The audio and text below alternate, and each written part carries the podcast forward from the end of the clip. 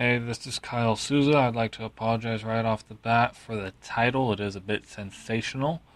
My apologies there. I will be talking about the IRS website. There is that. So, I was on the IRS website, irs.gov, yesterday, specifically irs.gov slash credits hyphen deductions.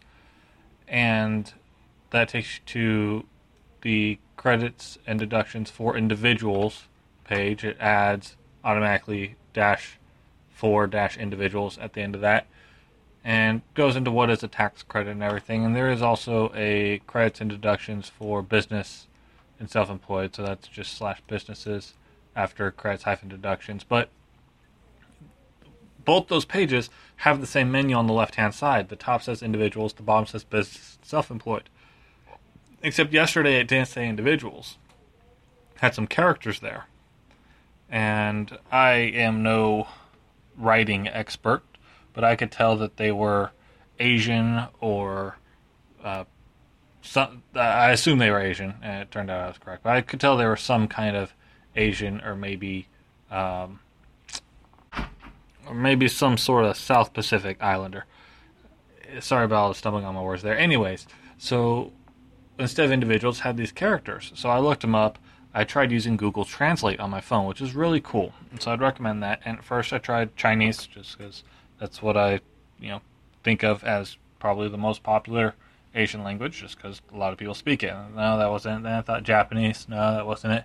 Then I brought up a couple languages online. Just Googled some comparisons between Asian languages. That's like literally what I Googled, comparing Asian writing, and it looked like Korean, so I decided to translate from Korean, and I used Google Translate to take a picture of it with my phone. My phone translate it to the word individuals.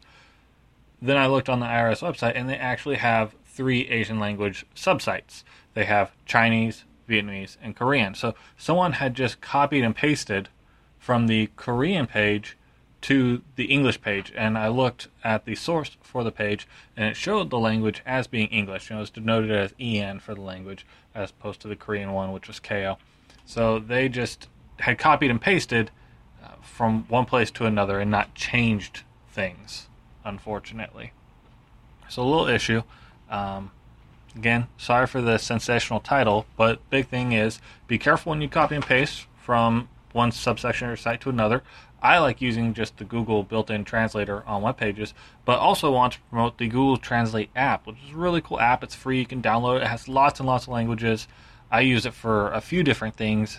It's fun in uh, Dungeons and Dragons when I am trying to come up with like a word for a spell.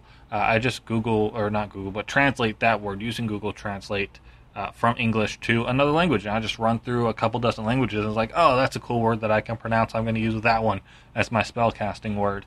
Uh, but here it actually came really useful, and this is the first time I used the picture translate. I've seen other people do that in videos when it was announced that you could do that, so that's really cool. But you can use it on street signs and things like that, is what they had in the promo videos. I just used it on this website, and it worked perfectly once I knew what language it was going to. You cannot do the auto translate with the picture, unfortunately.